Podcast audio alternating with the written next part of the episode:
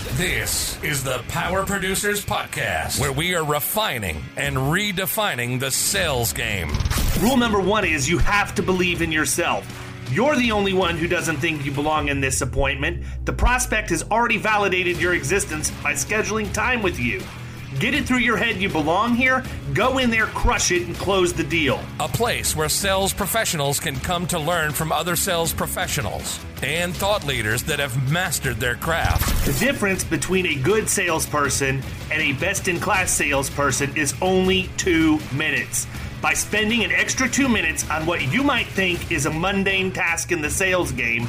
You separate yourselves from the pack, you grow your book of business, you close more deals, and you retain your accounts. As well as their peers who are still striving for perfection to achieve their why. I have a wife and four kids. Failure is not an option. Real sales professionals, real stories, real results. It's no different than being a professional baseball player. You can't be a one trick pony. You have to be a five tool player in order to succeed in this game. This is the Power Producers Podcast, production redefined. Are you ready to feel the power? What's up, everybody? Welcome to the Power Producers Podcast, where we are refining and redefining the sales game today from the Cornhusker Nation out in the great state of Nebraska.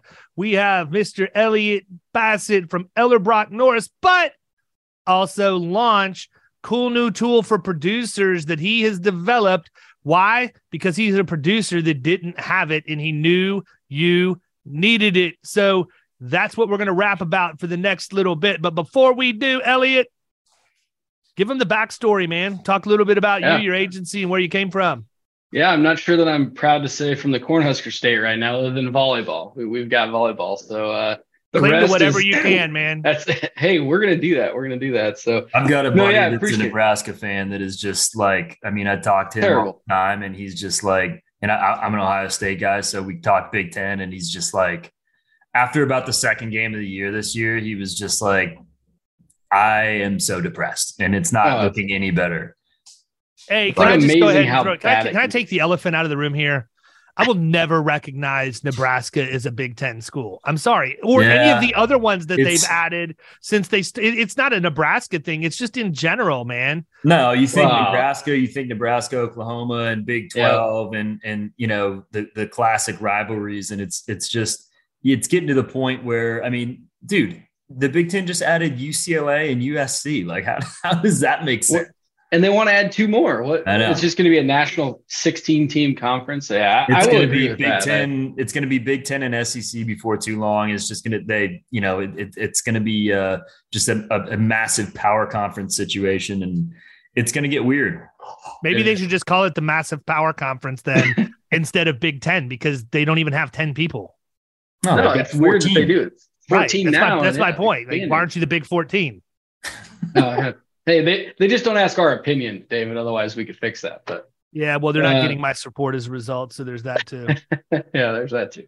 So um, no, yeah, I appreciate it. Our, our backstory. You know, we were, we're a 116 year old firm out of Nebraska um, that you know six or seven years ago uh, implemented a new kind of sales process, which is very much what you talk about, David, discovery based sales process. Um, and to your point, you know, didn't couldn't find the tools out there from a sales perspective that allowed us to efficiently, productively uh, implement that that process, and also helping us put that in front of our clients, right, and differentiate ourselves in the marketplace uh, to ultimately get out and win new business. We knew that when we implemented the process, it works, um, but we wanted to be able to do it efficiently, productively, easily, and so launch was born out of that so a long history of selling, you know, insurance, insurance related products, um, have now expanded in what we do and uh, very much taken that approach of let's figure out, identify problems for clients and go and solve those problems. And insurance will come along with that. Insurance is a big component of that. Um, but that can't be the end all be all. It's just the old copy quote pray, right? We're not going to differentiate very good that way. So that's kind of the, was the impetus of building launch. We we had a need for ourselves, and then realize that there's a lot of other firms out there like us that you know would like something similar so um, are out promoting it and taking it to market it's been kind of fun So what's what's that look like? What what's the the promotion and taking it to market? Talk about that for a minute. yeah, it's been uh it's been interesting. You know, I've never really ran, never have, not even really, not never have ran a software company, and so it's yeah. much different uh, sales sales process, sales marketing, everything like that that we're learning as we go. But it's doing things like this, right? It's it's just getting the message out of what we're doing. We feel like uh, we've built something that's pretty cool that solves a pretty big need in the industry that uh, people outside of of us have, and it's just getting out and getting that message out, doing things like this, talking to different folks. I was just on with Mick Hunt, who I know you guys uh, are good friends with, and was on with him last week talking about you know his client base and how it can fit in and the tool that uh, we can build to help them uh, elevate their game as well. So it's just stuff like this, but it's it's definitely different. It's uh it's been interesting. So it's been fun. Well, I mean, look, man, I'm gonna go ahead and call it like I see it, like I typically do. Selling to insurance agents has to suck because there's some there's some of the most fickle people who have horrible short-term memories, right? Like they forget that they go out and do this every day. And I'll just go ahead and say it, people. Y'all are rude most of the time. You know, I, I hear it from a lot of vendors, and you don't, you know, you don't appreciate the fact that somebody. I mean, I understand that we all get telemarketed to death. We all get emailed to death. We all get you know, in mailed on LinkedIn to death. But at the end of the day, if you know, when when we're on the phone with people who have something that can make our lives better, need to give them the benefit of the doubt and pay attention, especially when they've walked a mile in our shoes before. It's just like Todd Tams with Mod Advisor. How in the world is that not in every single agency that sells workers' comp in the country, right? Why are yeah. we doing that? Number one, why isn't any software in there? So let's just go ahead and call it. There are other people out there, but so why don't they have somebody? Number one, but more importantly, why aren't we supporting the people that are agents? You know, agent tech is huge. Indie tech, whatever we want to call it, it's a huge opportunity. And I think that a lot of times we think that, well, that's just an agent who couldn't sell, so they're coming out with the tool to try and try and make it better, as opposed to, well, here's somebody who obviously has been able to close business. I need to find out more about how they were able to do that. Right? That's the first piece of it. And part of the problem is you know, we know it. We know it because we get hammered on all social media, but specifically, it seems like Facebook is really bad with just random people. Random, like I, I, I get friend requests. I'm so important. I get so many friend requests every day. all the pretty people uh, want to talk to me. Well, no, I mean, that's not what I'm saying, but you know, I go in and it's like you get hit with one first family life guy or lady Next thing you know, you got 30 requests in your inbox. Like, I want to know what that system is, number one. Yeah. And number two, why they think it works, because all I do is hit delete 30 times. Yep. I'm not interested in that. but it, it, it's that, it's it's the the online do. Hey people, guess what? I know I'm fat. Okay. I don't need some guy that has an online training program through Facebook to reach out to me to show me how to lose weight. I know how to lose weight. You go to the gym, you eat right. End of story. Yeah. Thank no. you. He, no, Thanks, guy. Great business model. I'm sure there's some other fat guy that's sitting out there waiting for you to call that wants to have a trainer over Facebook. But regardless, like like agency owners are kind of cheap though too, right? I mean, they like, are. Oh, They're very cheap. You don't know how good you got it. Well, no, I'm, that's what I'm saying. It's like kind of a weird. All I have is experience here, so I don't really have much room to talk on. But just kind of from observing, it's kind of funny because I feel like we bitch about you know clients and, and insureds you know complaining about price and and buying on price but then we got agents first thing we do. yeah it's kind of funny 100% it is it's yeah. how much how much does it cost? How much does it cost? Nobody ever stops and says how much does it make me? How much is this going to bring in revenue my agency? Because if you're focusing on the top line eventually there's going to be just what, what happens to margins if your cost is fixed? They get bigger and yeah. bigger and bigger. The more that top you line solves more, all problems yeah, the more business that you write using that tool that's on it. Look, we were on a webinar with Mineral right before this. It was a free webinar that I did talking about using current HR trends to leverage P&C opportunities. We love Mineral in our agency. I specifically love it because I pay one flat fee for the year and I can give it to whoever I need to have it. I can give it to clients, I can give it to prospects.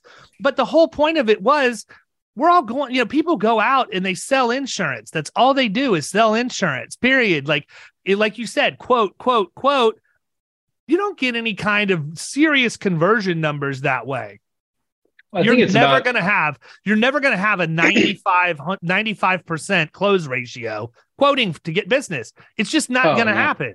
Your retention 20%. is never going to be that high because your net new your your net new may be uh, uh, above where you were, you know, last year, but you've lost business as a result and new business is coming on. So that's a that's a big anomaly, man. Just because your net new is ahead doesn't mean you have good retention. You could have lost 20% of your book, but if you add 30, your net new shows 10 10. So, yeah, I just I think it's interesting oh. that we get so caught up in the cost of things instead of the value or what things are going to make us.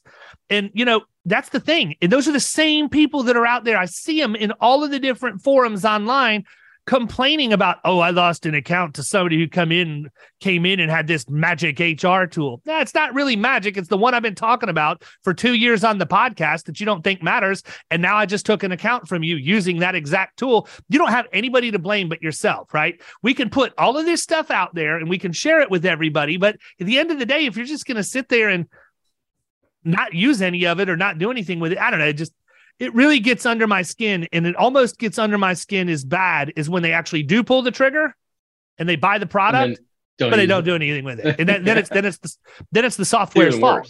Yeah. Yeah it's the software's fault. Software didn't work. Well no it didn't work because you never launched it. Yeah. Hey speaking of which since we said launch. Yeah there you go. No I, I would encourage everybody to think about it. i mean david you could probably speak to this more than i too but i think years ago it used to be you could differentiate with a different carrier or some sort of program or things like that there their carriers were more specific to a degree now i think you can like if you everybody. have erie like if you have yeah, if you're an erie agency it's a a sort of a pseudo captive type relationship and i don't I don't mean that in any negative way. I just know that my friends who have uh, agencies with Erie write the the overwhelmingly majority, overwhelming majority of their business with Erie, and Erie yeah. doesn't complain about that. In fact, they encourage that. So if I'm if I'm an Erie agent and I'm going in to compete against somebody and they don't have Erie, then I do think that I've got a really good shot of winning because of everything that I've ever heard about them. Now that's complete conjecture on my part because I'm in Florida, Erie's not, and I've never written a single policy with them. But I, I, I do know the people in my network have always, you know, they've always said that. I think that auto owners is like that to a certain degree. Yeah. Um, you know, in our agency, and we do have them. And and I can tell you, I was just on the phone you know, right uh, in between this and the webinar that I did, I had a, a new business of a call. By the way, stop right here, right now, Kyle. You're do you trouble. miss Marvin or do you love Hassan? Dude, Hassan's crushing it. I talked to him earlier today. He uh, he was like he, he, he sent me an email. He's like, hey, you, you know, you have a few minutes. I'm like, sure, whatever. And he's like, yeah, man, it's just been a while since we talked, but hey, I'm I'm doing this, this, and this, and I just booked two appointments for you today. So he got two on the he calendar. Booked, he booked four for you yesterday, according to his email. He told me he booked it, you four.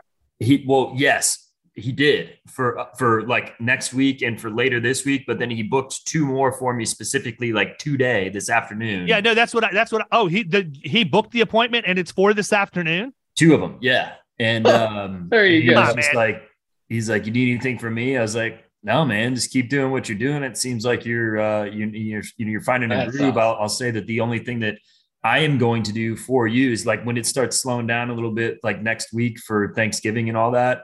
I'm going to get in there and I just haven't had a chance. I'm going to get in there and go through all the uh, get weed all the bad shit out of there and get some stuff that's a little bit more qualified so that he's not wasting time calling a two person, you know, whatever. Well, I can tell you this, man. I have been on. Um, he obviously is not booking as many for me because my schedule doesn't allow him to do it. But I've been on a number of appointments. I, I mean, probably four or five. I've I've actually had the calls with them. Yeah. One of them was a no show. Emailed the guy, never heard back from him. Said, "Whatever, guy. You just yeah." Okay, you're lost you yeah. teach, teaching me a lesson you know? Thanks for not calling me back to help you fix whatever jacked up problems you have. Number but but every other account that i every other one that i've called has been fantastic. And it's interesting too because the last one i talked to today was a plumbing company and their comp just renewed. So he was calling off of the comp x dates and it renewed like october 23rd or whatever.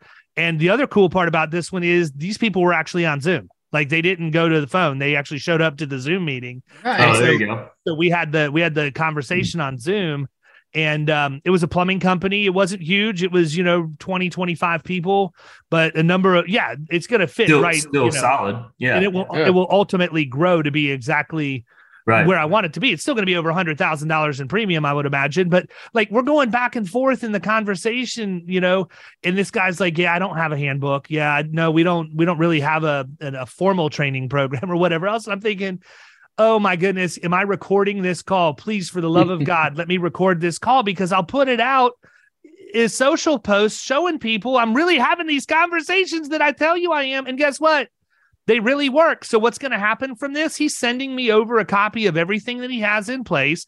Comp just renewed October 23rd. The GL and the auto comes up in March and April, but he's wanting to he's wanting to get the process started and make the move as soon as possible. So of course I'm going to have that. And you know what else I told him? Everybody listening to this is you're going to they're going to shriek when they hear it. I actually said this verbatim. And when you send me the information, save yourself the time and don't black out the premiums. Good for you. I said, I told him, I'm like, you know, let me, but here's the thing. I, I, was, this is a hot button for me today. Anyhow, I've said it three or four times. Here's the reason why that's, that's, that I think that you need to say that to your client. They don't know why you need it, right? Oh, agents, they need to be educated. Yeah, agents don't go in and say, "Hey, by the way, you know, I need you to send me what you've got. Please don't black out the premiums." And the reason why is, you know, no, they just go in and say, "I need your de- your deck pages and your loss runs. We'll throw some ACORDs together and we'll put the loss runs in there and we'll send it off to an underwriter and we're going to hope they're going to quote it." They don't take the time to read the loss runs to see what the story is that those are telling you, which are going to ultimately tell you everything you need to know about the account for the most part. And the premiums are blacked out. So let's just say you want to take the extra step, even though I know you won't, and do a premium versus loss summary. What are you going to bear? What are you going to base it on? You're going to guess the premium. You don't have it now. And people don't realize that the reason why underwriters want, I love it when I listen to an agent bitch about why an underwriter needs a target premium. Well, if you don't give them a target premium and all you do is give them loss runs, they're going to use the loss information to back into their rate and they have no idea of knowing whether or not they're even remotely close. At least give them an idea of where it's at. You'll save everybody, including yourself, a lot of headache and heartache of going back and forth just because you want to be stingy? What do you think they're going to give you their best rate because you were uncooperative with them and giving them information? That's the dumbest thing I've ever heard in my life, but that's how they operate. Oh, no, oh, I'm not giving my underwriter a target premium. It's none of their business. They need to sharpen the oh. pencil and give me the best thing they have. All right, buddy. Good luck. Have fun selling those bops while you're at it. yeah. Yeah. No, I, I totally agree with you. And I think it's it's all about the value around the product anymore, right? It's what so you talked in there, you've talked about mineral, you've talked about employee handbooks that you're doing, you've talked about things outside of insurance that you're going to help the client. I'm trying to give you a big softball, man. I'm trying to lob you a big softball. I'm, so you- I'm, working into it, you know, and uh, but no, but that's true. We need to focus around what is the value we're bringing outside of the insurance product because as we just said, you know, outside of maybe an Erie or an auto owners, the carrier is not the differentiator anymore we have to build our value props. And that's that's ultimately what you know we talk about when we discuss launch or any of these other products is what's the value prop that we want to create? You know some firms that might be for like you're talking david it might be mineral. That could be a great piece of your value prop. Others it could be you know things you're helping solve around safety or uh, osha compliance or what or all of that combined. And but we have to look at having a value prop and not let it be the carrier's value prop anymore. And i think that's one of the biggest things I still see in the industry that just kills me. And I think it's why firms are seeing the low conversion rates. They're seeing they can't grow the way that they want. They're not retaining business. It's because you don't have a value prop. It's the carrier's value prop that you're relying on, whether that be pricing or claim service or whatever we've all heard over the years. Um, that's the carrier's value prop. That's not you. Anybody can go out and get that value prop that has that that carrier contract. So I think it's all about what are you doing outside of that around that insurance product that brings value. Well, and look, I'm going to go ahead and make a statement that's going to get me in trouble with insurance carriers. but at the end of the day, what real value proposition do carriers have that is articulated succinctly at the point of sale and then subsequently executed after the fact? And I'm being dead serious when I say this. You're not like, like it, it, they, it's just not there. Now, look, let me backpedal a little bit and say there are workers' comp carriers that give you yep. access to Think HR. There, there is a workers' comp carrier out there that gives you access to KPA. There are you know, fleet safety training and ergonomic training and oh. resources and things like that. But when it comes down to it, you still have to know what to ask for, right? You have Bingo. to know that they have eh, number one, you got to know that the carrier has it. Number two, you got to know that the prospect or the client needs it. And if all you're doing is focusing on insurance, listen, I'm going to make a bold statement here. I'm willing to bet that 99.999% of these people, everybody, including the three of us on this podcast, have filled out an ACORD form before and answered the yes no questions without ever asking their client. I'll, I'll be the first to stand up and say I've done it. Oh, everybody. Right? Yeah. Everybody has done that. Do you realize that you could actually learn a ton about your client if you actually ask the questions on the ACORD? Like, you don't want to be the guy that or the lady that said, no, we don't have an employee, any employees over 60. And then old Maud from receiving trips over a, ah. you know, a pallet in the back, going to banger, you know, banger heater on the loading dock, right? Breaks her hip workers' comp carrier comes and says, This lady's 72 working as a receiving clerk. You never told us this. In fact, here's your ACORD form showing where that wasn't the case. Is the claim going to be covered? Mod. Yeah, but it's going to make it's going to make you look stupid and mod strikes again.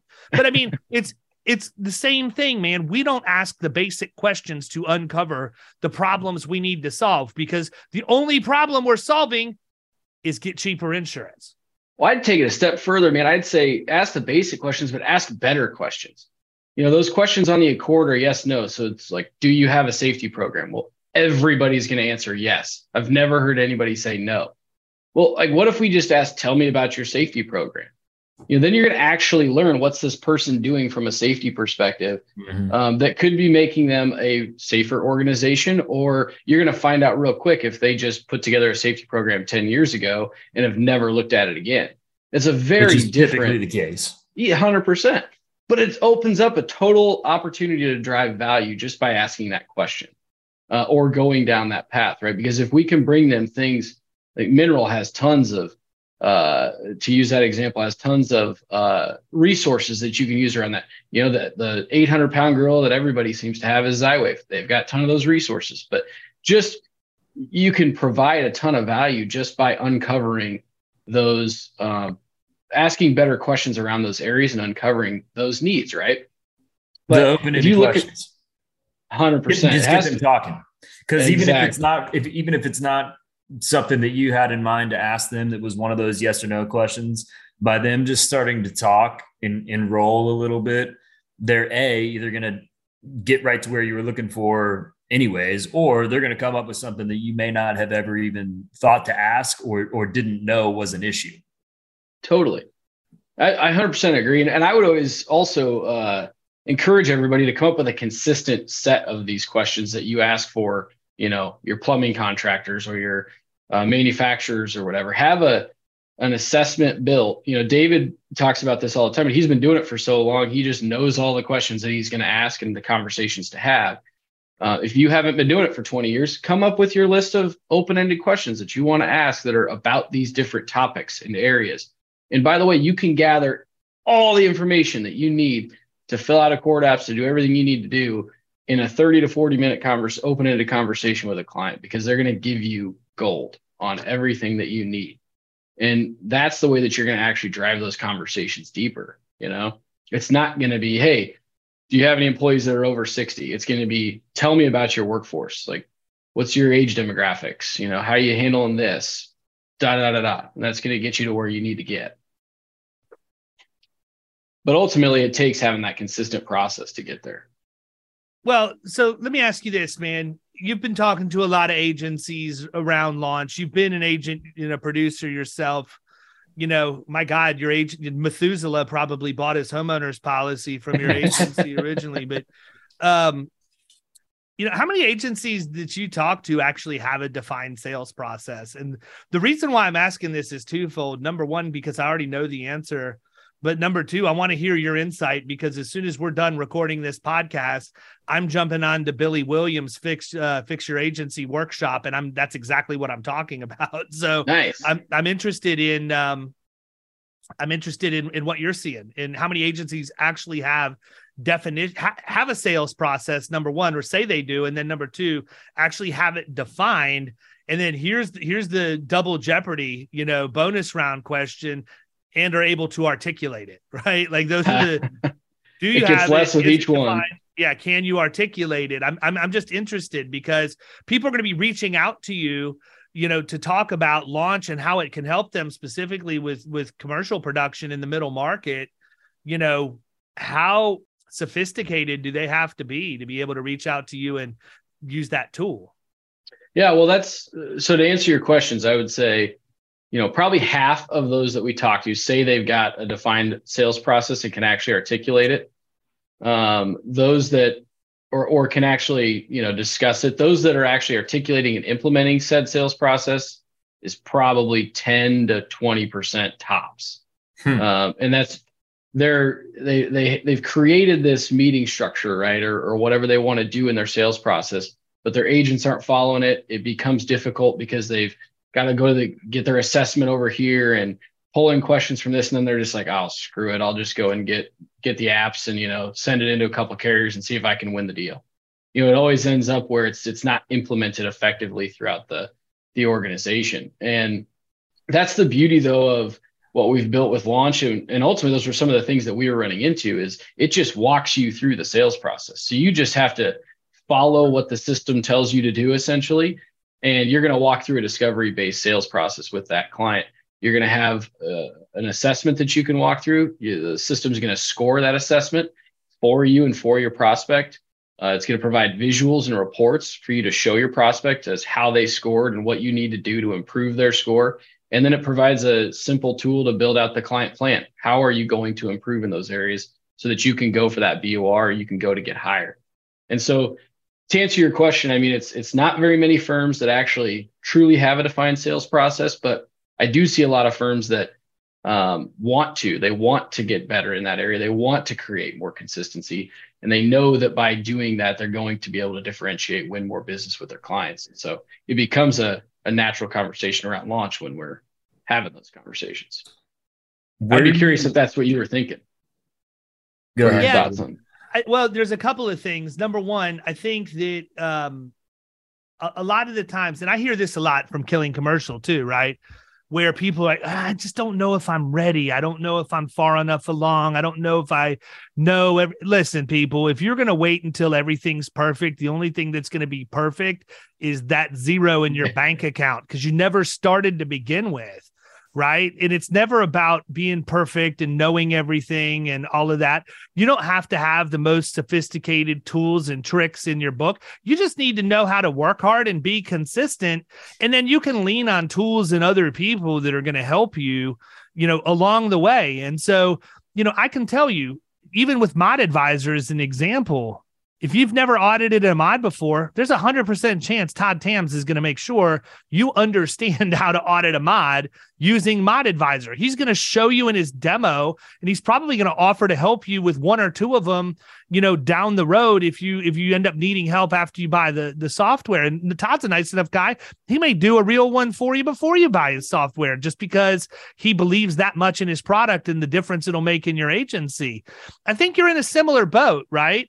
I think that uh, honestly, if if I'm if I'm an agency principal and I'm not in the middle market, or maybe I have been and I'm floundering a little bit, I think that coming to you and talking to you about what launch is able to do is actually exactly what I need to be doing because I don't have to be an expert. I don't have to know everything. Bingo. You're gonna you're I will become that way because I look at this as twofold, man. Number one, it's helping you ask the right questions and good questions at the point of sale but it's also kind of like a subliminal learning management system for producers yeah. because you're only going to have to use launch so many times for certain types of risk where you're asking those questions before you know all the questions now you're going to need to use it consistently consistently over time because of some of the other features that it has but i'm just saying if you're not comfortable that's you know I don't remember. I don't even know if it's still around. I think it's finally something that now Rough Notes is endorsed, and it's white labeled on Zywave or whatever, but it the um you know what I'm talking about. It's like the risk uh the risk snapshots or whatever yeah. when you go out and it, eh, when I started it was Sage and Silverplume that had that right it was it was Silverplume was the product and you would go and I could put in um you know uh, a sawmill or whatever and it's going to give me like every coverage every risk management question yeah. all of that stuff well, you know, if I write five or six sawmills, I'm going to start to remember about 50% of those questions, and I don't have to spend as much time you know, trying to prepare because I know what I'm doing. And then over time, you just get better and better and better at that to the point where you're not really having to use a tool to help you with the questioning. It becomes but, a conversation. Yeah, but it's been such a habit at that point. You're still doing it to make sure you don't miss anything, but you're it's it's much more conversational. Yeah. And that's that's the thing, man. Like even though I'm a little rusty and I don't do as much in the new business as what I used to, I still take new business appointments I still can have a conversation without anybody realizing that I'm actually getting questions answered that they don't they don't even know I'm asking the question. I mean, obviously they know I'm asking a question, but they don't understand the intent behind it. Like it's not an hey, interrogation. Yeah, just out of curiosity. I mean, labor market's tough right now. How are how are how are things going with staffing? Oh, good. Well, so out of curiosity, what's the hiring process look like? Are you using recruiters? What are Oh, really? And when you bring somebody on board, how do you onboard them? Like I'm I'm going right down the line of everything, every problem I can solve with mineral without ever bringing mineral up. Okay, I can I can uh, employee handbook, policies and procedures. It's all there. That's the beauty of what you guys have put together. And I mean, I can't even imagine what it looks like now because it's been a couple months since I've seen it. Mm-hmm. Yeah, and there's there is so a few things that I think would you'd be particularly interested in, but we're even using it on the marketing side for lead gen now, where we're able to take some of those questions that you might be asking and throw them into an online assessment and the you know prospect can actually get a score and then be routed to you to reach out to them and say hey you know what? We saw that you were xyz you know why don't you go through our full assessment on blah blah blah blah and we'll see what that actually looks like what your risk score is in this area. So we're using it for a lot of lead gen right now which has been been really impactful yeah i think the online assessment approach is something that is going to become more and more popular because it doesn't invade somebody's time to do that. They can pick and choose when they do it. And if they have a problem big enough for them to do the assessment, that's already enough of a buyer signal for me. And I mean, to prove that point, this is something that we've been doing with cyber forever. Like once you started being able to get cyber assessments from the carrier as part of the quoting process, we just market for getting a complimentary cyber assessment. Now yeah, they can go now they can go to the iframe that we put on the Florida Risk Partners website. They can answer like five or six questions. I'm going to get alerted because they've been to that page I'm also going to get a notification when ProWriters has done their piece, and I'm going to get the quotes from five to seven carriers, the coverage comparison on a single document that's going to allow me to look for the things like pay on behalf of versus yeah. reimbursement, sublimits to malware, you know, all of those things. I can see that in one snapshot, but it's also going to provide me with the cyber risk report for each one of the carriers that actually does that. So, you know, I don't know if you know this or not, but we i started another agency with some partners and it's actually them but you know they we've got some pretty proprietary stuff we're doing specific to software as a service companies. Cover your saas is our is our agency. Oh yeah. 100% digital online and, you know, we lead by going to SaaS companies and just soliciting them for complimentary cyber risk assessment. Now, I will tell you, those tools are much more proprietary. They we are not using a carrier. It is it is like a legit deep dive. This would cost you a lot of money to get this. And we give it to them. And guess what? We write business, man. You know, Abe is over there. Yeah, Abe is over there crushing it. He's 24 years old, never written a policy in his life main reason why he asked me to be part of it is just to sort of be his handler because he's a lot like I was when I was that young, um, way more hyperness than knowledge. And so, you know, he's going to go out and he's going to make the calls and he's going to get in front of these people. But when he's going back to them and providing this risk assessment, these people, 100% of them are coming back and saying, we need to talk.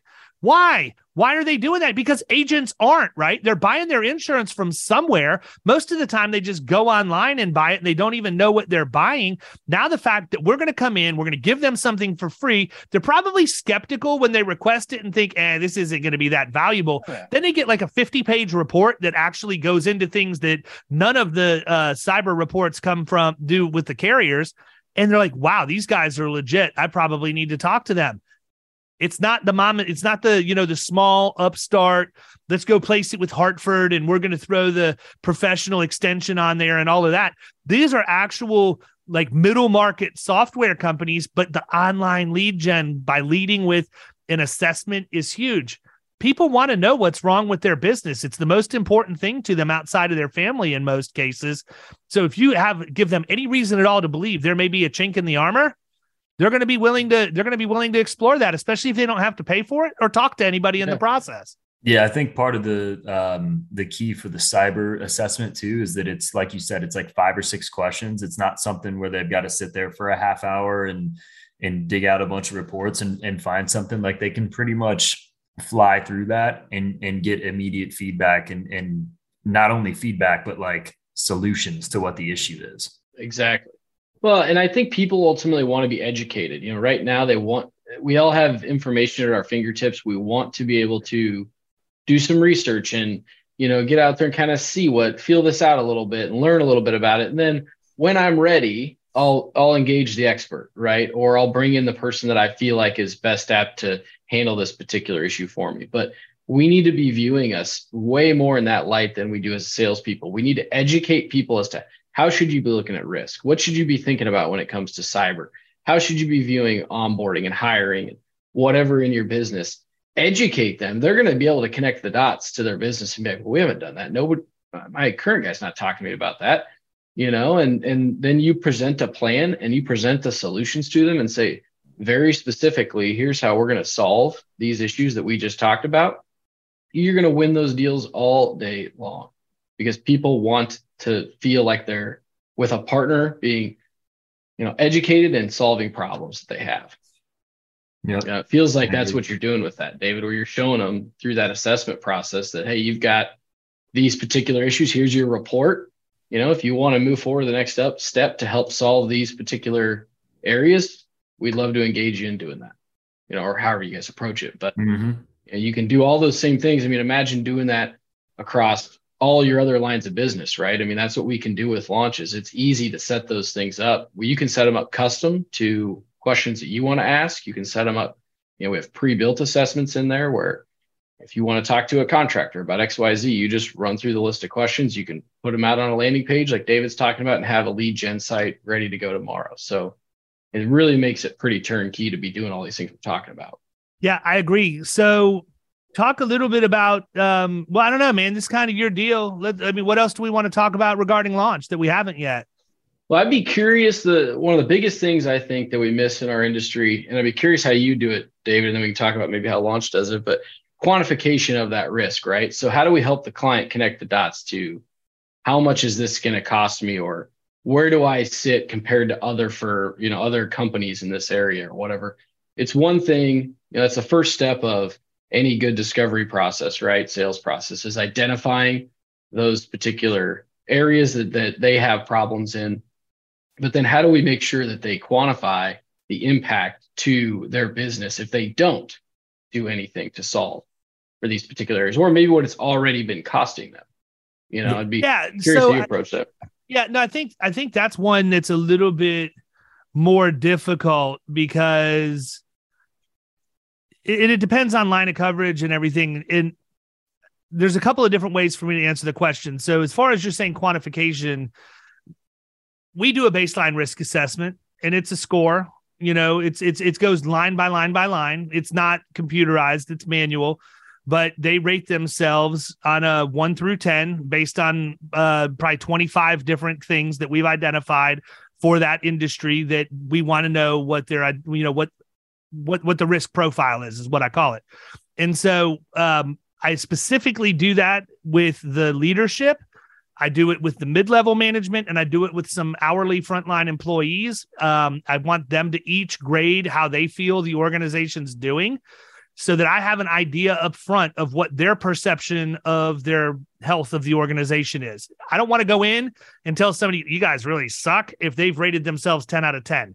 Even if they really suck, the messaging needs to be softer in that situation. Yeah. If they grade themselves a four and I've got them a six or a seven, that's an easier conversation. And people sometimes are harder on themselves than you're going to be on them. But we do that And I don't necessarily do it myself. Most of the time, I will, uh, unless it's something I'm really, really comfortable in. You put me in a grocery store, I'll do it 110 out of 10 times. I'll do it. But if you take me someplace like a resort, you know, that's got a lot of different exposures, then I'm going to bring somebody in that is either been a risk manager at a resort or a loss control person for a property management company or something along those lines through Yellowbird because it makes it so much easier. I can just go into the Yellowbird app, create the job, pay them, let them match me to the absolute perfect person to do it. Then they're going to send me the report when I'm done, co branded with our logo on it, so that we have the ability to go deliver that. But they're going to use, in many cases, they're going to ask me, "Do you want to use our our our uh, product uh, to do this, or do you want yours?" I'm going to want them to use ours, but they can they can use theirs and translate to mine for point of sale if they want. But um, you know that's that piece of it the other piece of it though i mean that's literally just assigning a score as as far as what i would say either uh, percent of compliance meaning how effective execution of, of programs is or uh, just a severity score. Like if it's something really bad we're going to give it a one and this is how bad it's so bad we're going to give it a one or whatever. And so you can quantify that way. The other thing though that i think a lot of people don't realize especially when you're dealing with middle market accounts is that you can quantify a lot of the stuff around losses that have already happened and people don't think about that. And I'm going to give you a very specific story about this and how I used it because I think that this is the way that producers should be thinking when they're out there at the point of sale. But I've got an account. I've talked about it a few times on the podcast. It's a resort over um, in the Orlando area, about 45 minutes from the office here. Um, and I went in and we were having the conversation originally about soft costs associated with workers' compensation claims. And, you know, the statistic that I've always used literally from the time I came into the industry, I can't imagine that it's improved. It's probably gotten worse, but it was on the Bureau of Labor Statistics and in several other places that the soft costs associated with claims can be reasonably projected to be anywhere between two and 20 times the direct costs. Okay. Now, if you're going to email me, asking me for the website where I found that, I just told you, you know, I've been using that my entire career. Um, very few times have people argued with me over it. And if you actually took the time to look at, you know, did a soft cost calculation uh, associated with a claim, you're going to realize these numbers are, are pretty accurate. But for purposes of presentation in a sales conversation, I always use two because it's the one that nobody can argue with, right? I mean, meaning you're you're a best in class risk management company if your soft costs are only 2x as opposed to 20. So I was in talking to this company and it was like a conference room full. We had like probably 12 15 people around the the table and we we had been going for an hour and a half two hours. And we got to the point where we started talking about soft costs associated with claims and i said you know it, it's reasonably um, accurate to project. It's going to be two and 20 times direct costs. And the vp ops stops me and says no i don't think so. And i said well what are you talking about? She goes well we had 200,000 worth of claims last year. That means we had 400,000 in, in soft costs associated with it. And I said, Best case. I yeah, said, okay. Say, in a good year. okay. She goes, Well, I don't agree with that number. And I said, Well, that's good because I don't either. It's actually probably much higher. And and, and we went we went back and forth and she this lady kept digging her heels in, you know, that I didn't know what I was talking about. I wasn't right. And I finally said, Look, you know, let me take a deep breath and help you understand the argument you want me to believe. What you're asking me to believe is that your account has an F on your experience mod. It's a 2.23 is your experience Ooh. mod, but somehow you're best in class in soft cost containment and workers' compensation claims. There's nobody that's going to buy that argument. yeah. And, and I said, just the fact that there's 12 to 15 of us, I'm the only one that's not on the clock for your resort at this table. Every single one of these people are here to deal with the risk management issue figure out their hourly rate for two hours, add it up, and that's soft costs associated with claims because that's why we're here. We're talking about it. I said, but to be more practical, you know, I know that you're not at capacity right now. I know that you're not getting to your room capacity because you're short staffed in housekeeping because it's a tough labor market and you've had too many people get injured that are out of work and you're not turning your rooms every day. And I said, So how much does that cost the resort on a daily, weekly, monthly, annual basis? Right? If you can't maximize the number of rooms you're selling because you can't get them cleaned and turned to do that, that's a big problem. I said, so let's let's figure out how to solve it. talk to me about talk to me about the average day in housekeeping because this is where the majority of the claims are. What does it look like when somebody comes to work? And so they told me, and I actually got in a golf cart, rode around with a couple of people in housekeeping, different stages of the day, watched how they were doing their work and everything having conversation because I'm always going to be a believer. You can learn more about a company by smoking a cigarette on the loading dock with the receiving clerk, Maud in this instance. Yeah. then you're ever going to learn. Yeah. Then you're ever going to learn in a conference room, right? You're, you're just not going to get the same information because people are too worried about putting lipstick on the pig. So, you know, I rode around, I learned, and, and what I found out was everybody comes in every day. They have a quick huddle to talk about safety and like they should. And they weren't doing it just because I was there. I know that they do that but then they leave and they go and they get their cart and they get the empty bottles off from the day before and they fill the cleaning solution uh, that they need to have in several bottles. They also have these amenity bags that have the soap, the shampoo, mouthwash, all of that in the amenity bag. They would stuff how many of those they needed for the number of rooms that were in their block to clean for that day. It was like an hour to an hour and a half of them doing those kinds of non non productive, in my opinion, activities before they ever started. And so I'm sitting here thinking to myself, this doesn't make any sense. If I take an hour and a half per crew across the number of crews, we're losing X number of man hours every single day. So I said to them, I said, just out of curiosity, why can't we put a folding table up in the housekeeping area and have the chemicals and everything sitting there and the raw the, the materials they need to put in the amenity bags? And we can have light duty employees come back that were injured. They can sit at a table all day stuffing amenity bags. We can have backstock on that. It doesn't cost us anything. We can have them fill up the bottles so that when and, and actually put them back on the carts when the people come back back in or they can do it themselves. But then when your housekeeping crew comes in at the beginning of the day, they're literally having the huddle to talk about safety, do their team stretches and all of that. Then they're off to the races because the cart's already stocked and they're starting cleaning so much faster.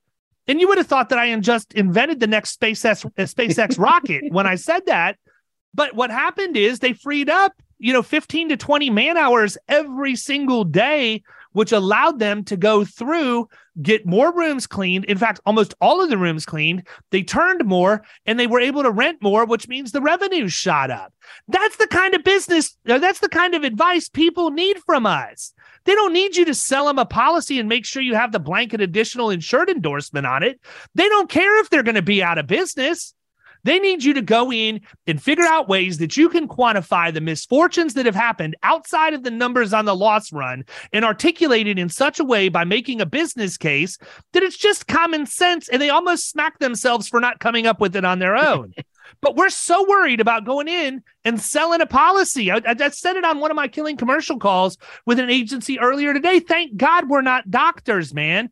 If I went into an insurance agent that was in a doctor's office and I said, oh man, I tell you, I have a little bit of a little bit of discomfort right here on the left side of my chest. They're going to pull out the saw, spread your ribs, and start massaging your heart without ever asking you a question. If an insurance agent was the doctor, instead of just saying, "Oh, what'd you have for lunch?" or "How long has this been?" nothing. We're so we we feel so confident that the answer is selling a policy that we just go there, and that's why we don't close nearly as much business. I'm done talking for a while. You guys can have fun. You're fired up today, dude. Yeah, I, I like it. but you're spot on. And, and you know, and the when I going back to that quantification, in that in that case, you're quantifying the soft cost to that employer, and I would imagine you get to the end of that, and it's a no brainer to move their insurance, right?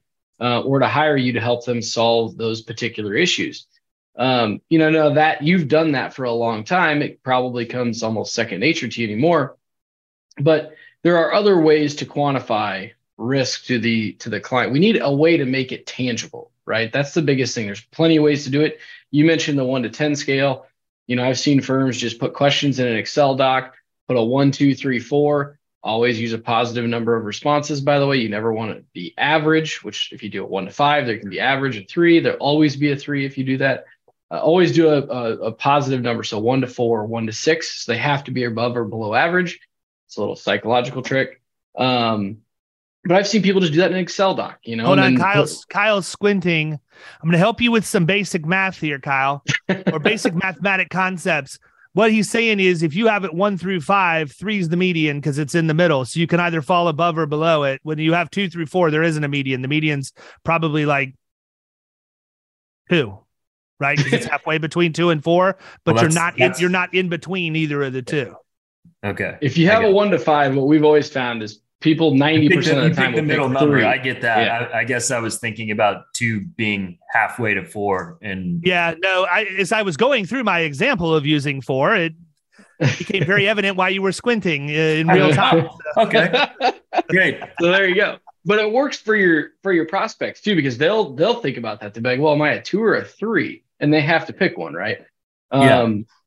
So I've seen simple ones like that, right? Or like in launch, we've done it where uh, it's on a zero to a thousand scale, and we did it on that scale because risk is complex. We want to actually be able to weight the impact of some of these questions. So questions about the mod factor on a contractor are going to be weighted much more heavily in the scoring metric than say questions about their property or whatever else we might be asking about. Um, so we we put it on a, a zero to a thousand scale. But again, I think the biggest thing here is you want to make sure you have a way to quantify this score or this impact to the client. The best way to do that ultimately is through dollars, like David is saying, you know, the the meaningful metric that we all care about in business. But but when it comes to your risk score, risk profile, you can do it in a variety of different ways on on a scale like we're talking and be very effective. Because now that client we're competitive by nature. We want to know how do i get to a thousand? How do i get to 10 how do i get to four you know and they're going to ask those types of questions and then you can go through your assessment and figure out what were the low scored areas what's what's pulling that average down and have a meaningful conversation with them well, I've always been a huge fan of making it a financial discussion as much as possible because that's what people are going to be interested in in talking about. And too often the the financial discussion revolves around premium and it shouldn't. Yeah.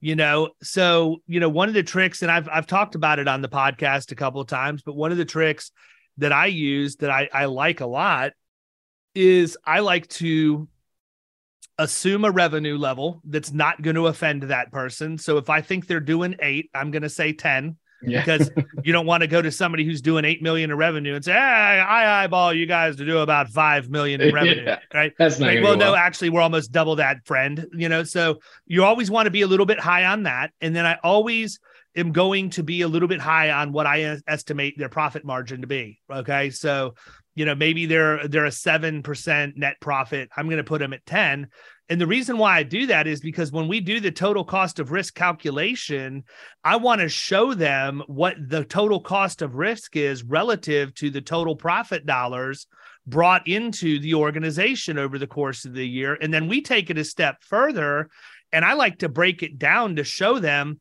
how many days they have to work each year at that profit margin and their revenue numbers just to overcome the total cost of risk. And, you know, on average, it could be a month, month and a half if it's a, a somewhat hairy account. I saw one that was a year and a half. Holy cow. Yeah. Loss sensitive comp plan, highly hazardous business, had no controls in place.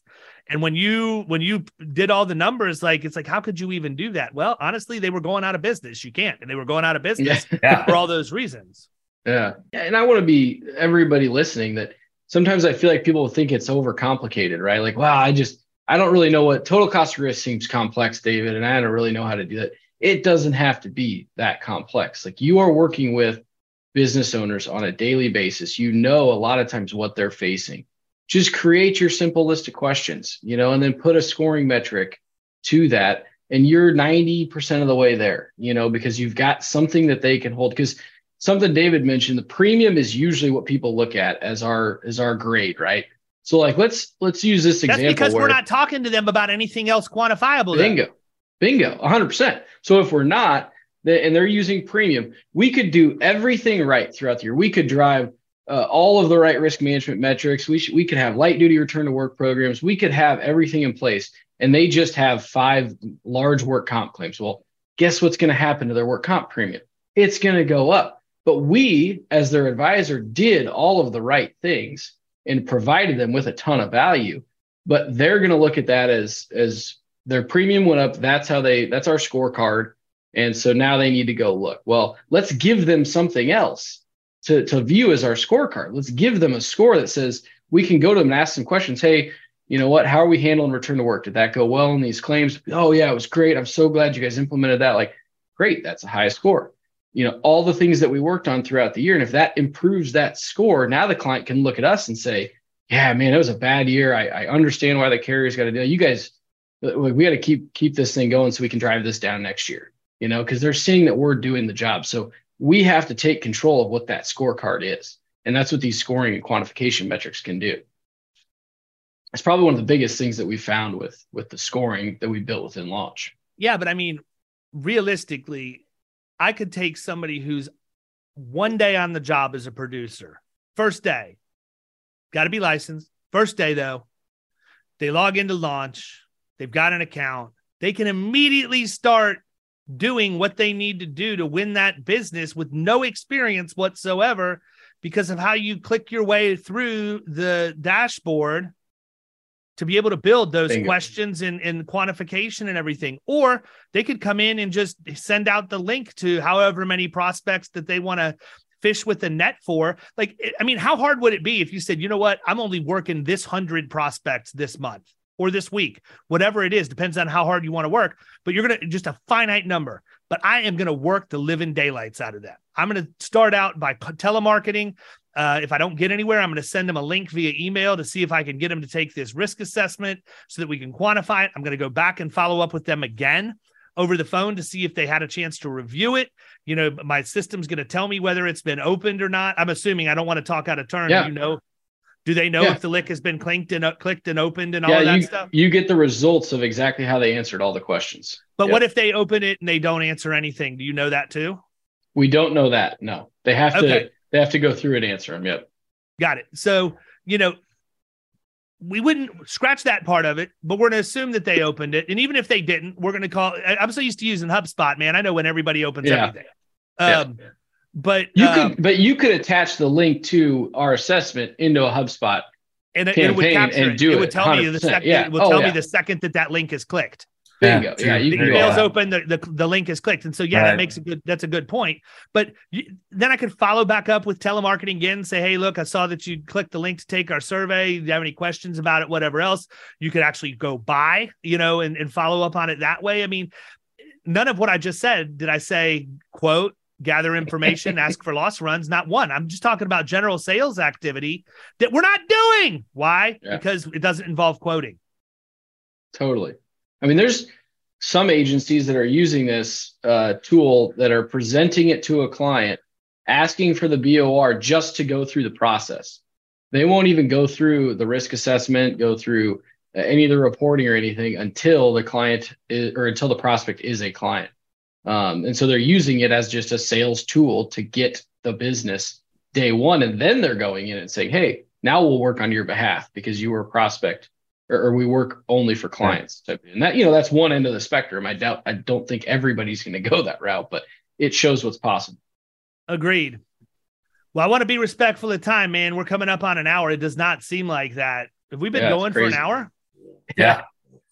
Woo. Yeah. You were fired up today. You're ready to go. Fired I was, man. It's been a little while. You know, I got a weekend to relax a little bit. Came in a little strong, so just chugging cabs and just yeah. totally fired up. Yeah. Yeah. It was a great trip, man. We had a good time. So it did give me enough time to be relaxed, but I definitely did come back wound up too. So anything before we wrap this thing up that we haven't covered that you want to make sure that people know and number that's the first part and then number two people he's you know he's going to tell you how to get a hold of him i mean i can connect you with elliot anytime you need me to but he's going to tell you how to get a hold of him direct so yeah. Lay it out there man. What what did we miss? If there's anything else you need him to know before we wrap up and then let him know where to get the goods.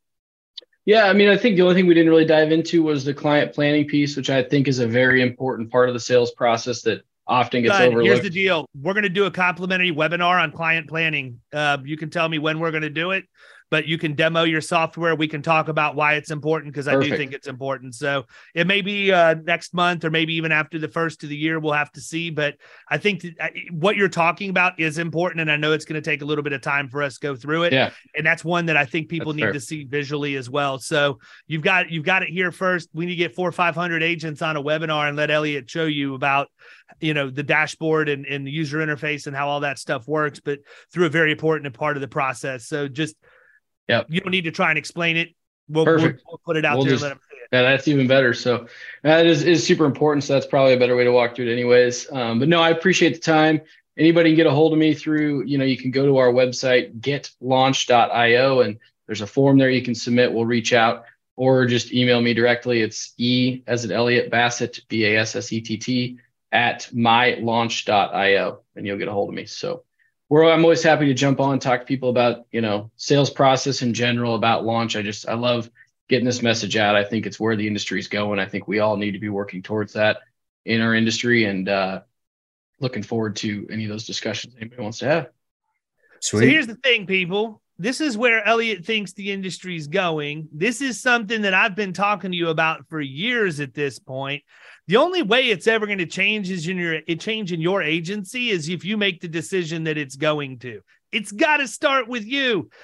It's not that you don't know the tricks. You can listen to every episode of this podcast and walk away with at least one thing that you can use on the streets that day that will work and make a difference in how you go about your business. It's just a matter of you taking that information and executing. So that's all I have to say. Kyle was getting ready to say something before I railroaded him and, and uh, talked on top of him. Up. So it, it looked like you were getting ready to say something, man. What was it? Was it was it about people leaving a review? Well, I have to say that's been that's that's been an issue we've been trying to overcome for quite some time. People, come on. It's the holiday season. We're thankful. We're thankful for all for all of you. We'd be even more thankful if you would just jump on, leave us a nice little review on wherever you listen, throw some stars or tell us we suck and then whatever. Then just Yeah, just put your name. I mean, I, if you're not happy with this, that's fine. I just want to know who it is.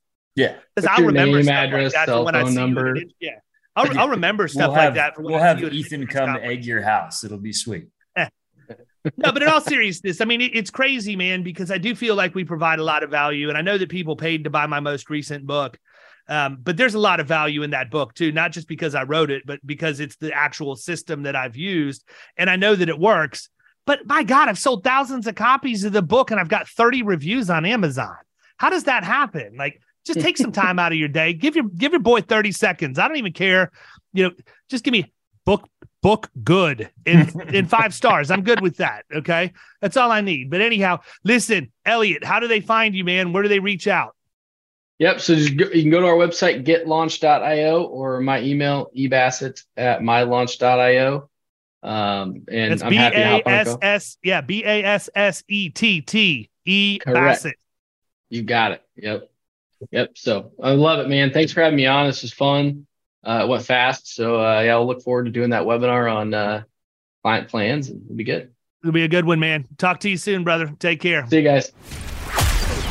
You've been listening to the Power Producers Podcast. You can follow Killing Commercial Insurance on Facebook and YouTube. And if you want to take your game to the next level, next level, check out our book, The Extra Two Minutes and our website, killingcommercial.com.